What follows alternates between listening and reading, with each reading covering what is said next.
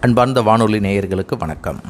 வேங்கி மகுடம் கிருஷ்ணராவ் கோவிந்தராஜன்.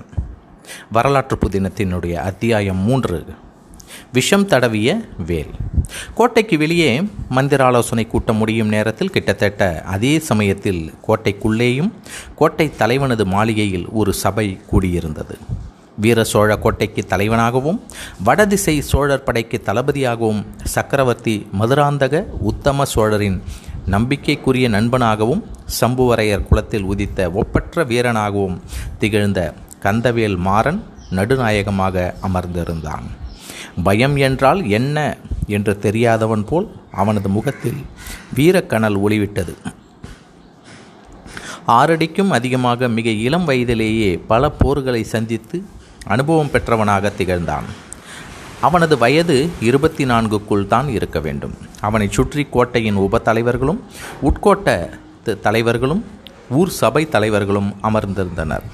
அவர்கள் அத்தனை பேர் முகங்களிலும் வீரர்களை வீரக்கலை தென்பட்டாலும் எதிரிகளின் படை சுற்றி வளைத்திருந்த காரணத்தினால் சற்று கலக்கமுடன் காணப்பட்டார்கள்.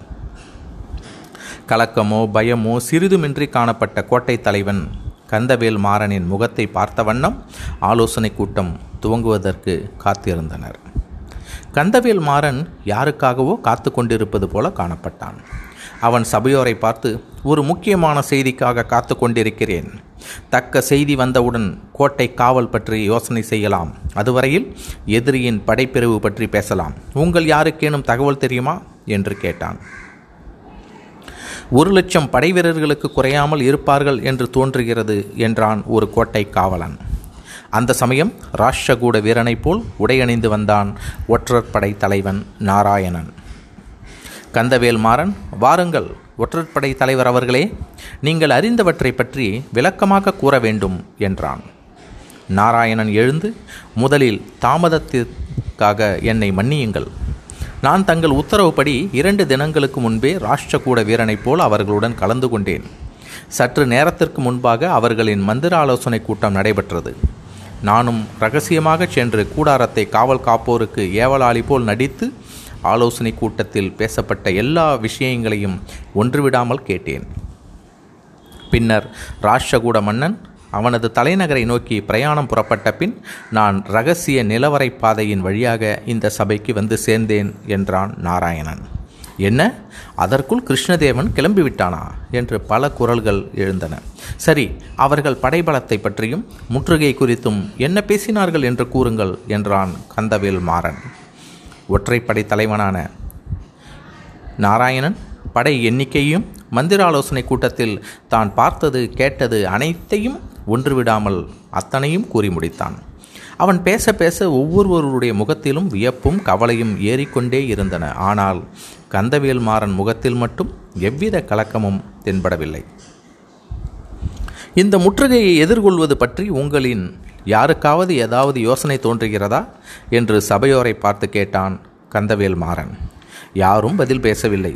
பின்னர் ஒற்றர் தலைவன் நாராயணன் எழுந்து ஐயா நான் வந்த ரகசிய நிலவரை பாதையை அடைத்து விடலாமா ஏனென்றால் நான் வரும்போது எங்கோ தூரத்தில் என்னை தொடர்ந்து யாரோ வரும் ஓசை கேட்டது என்றான். இப்போது வேண்டாம் சற்று நேரமாகட்டும் கந்தவேல் மாறன் பதில் கூறினான். ஐயா நீங்கள் யாரையோ எதிர்பார்ப்பது போல் காண்கிறேதே என்றான் நாராயணன். ஆமாம் நம் சக்கரவர்த்தியின் கட்டளையை கொண்டு வரும் வீரருக்காக காத்திருக்கிறேன் என்றான் கந்தவேல் மாறன்.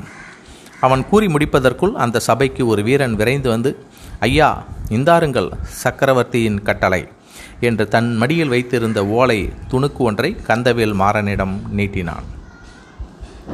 ஓலையை வாங்கி கொண்டே அந்த வீரனை பார்த்தான் கந்தவேல் மாறன். மிகவும் வியப்பும் ஓகையும் அடைந்து தன்னை மறந்து அவனை அழைத்து வாருங்கள் வேங்கி நாட்டு இளவரசர் சக்திவர்மர் அவர்களே என்றான். அங்கிருந்த அனைவரும் வியப்பெய்தினர் வேங்கி நாட்டு இளவரசர் எப்படி எங்கு அதுவும் இந்த சமயத்தில்? என்ற கேள்வி அனைவரின் கண்களிலும் தெரிந்தது. நான் தற்சமயம் வேங்கி நாட்டு இளவரசன் அல்ல சாதாரண வேங்கி நாட்டவன்.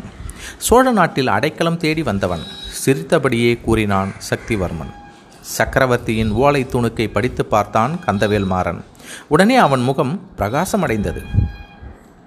சக்கரவர்த்தியின் உத்தரவு கிடைத்துவிட்டது என்று மகிழ்ச்சியுடன் கூறி அந்த ஓலை துணுக்கை ஒற்றற்படை தலைவன் நாராயணனிடம் கொடுத்து உறக்க படிக்கச் சொன்னான். எதிரியின் படையை முடிந்த வரையில் தாமதப்படுத்தவும். என்று எழுதியிருந்தது அந்த ஓலை துணியில். சக்கரவர்த்தியின் உத்தரவு எப்படி சாத்தியமாகும் என்ற கேள்வி எல்லோர் மனத்திலும் எழுந்தது. அப்போது ஒற்றற்படை தலைவன் எழுந்து ஐயா முக்கியமான ஒரு செய்தியை சொல்ல மறந்துவிட்டேன் என்றான். அது என்ன முக்கியமான செய்தி? என்று கேட்டான் கந்தவேல் மாறன் மந்திராலோசனை கூட்டம் முடிந்தவுடன் ராஷ்டிரகூட மன்னன் ஒரு படைத்தலைவனை பார்த்து ரகசியமாக ஏதோ கூறினான். அது என்னவென்று தெரியவில்லை என்றான். அந்த படைத்தலைவன் யார் என்று தெரியுமா? என்றான் கந்தவேல் மாறன். யார் என்று சரியாக தெரியவில்லை. அநேகமாக ரதங்களுக்கு பொறுப்பான அதிகாரியாக இருக்கலாம் என்றான். சரி வேறு ஏதாவது செய்தி உள்ளதா? என்று கேட்டான் கந்தவேல் மாறன். ஒரு விஷயத்தை ரதங்களில் உள்ள வீரர்களின் பேச்சுகளில் இருந்து அறிந்தேன். ஆனால் அதை சொல்வதற்கு சற்று தயக்கமாயிருக்கிறது என்றான் நாராயணன். பரவாயில்லை தயக்கமின்றி சொல்லுங்கள். எந்த செய்தியானாலும் ஏற்றுக்கொள்கிறேன் என்றான் கந்தவேல் மாறன். என்னவென்றால் ஒவ்வொரு ரதத்திலும் விஷம் தடவிய வேல்களையும் அம்புகளையும் உபயோகப்படுத்துவதாக திட்டமாம். அந்த வீரர்களில் பேச்சுகளில் இருந்து அறிந்து கொண்டேன் என்று கூறிய ஒற்றற்படை தலைவன் பேச்சை கேட்ட சபையோர் கலவரம் அடைந்தனர் இதற்கு எப்படி பதிலடி கொடுப்பது? என்று கேட்டான் ஒரு காவலன். விஷம் தடவிய வேல்களையும் அம்புகளையும் அவர்கள் உபயோகித்தால் அதற்கு பதிலடியாக நாம் தேன் தடவிய வேல்களாலும் அம்புகளாலும் பதில் கொடுப்போம் என்று அலட்சியமாக பதில் கூறினான் கந்தவேல் மாறன். இந்த பதிலை கேட்டு எல்லோரும் நகைத்தனர்.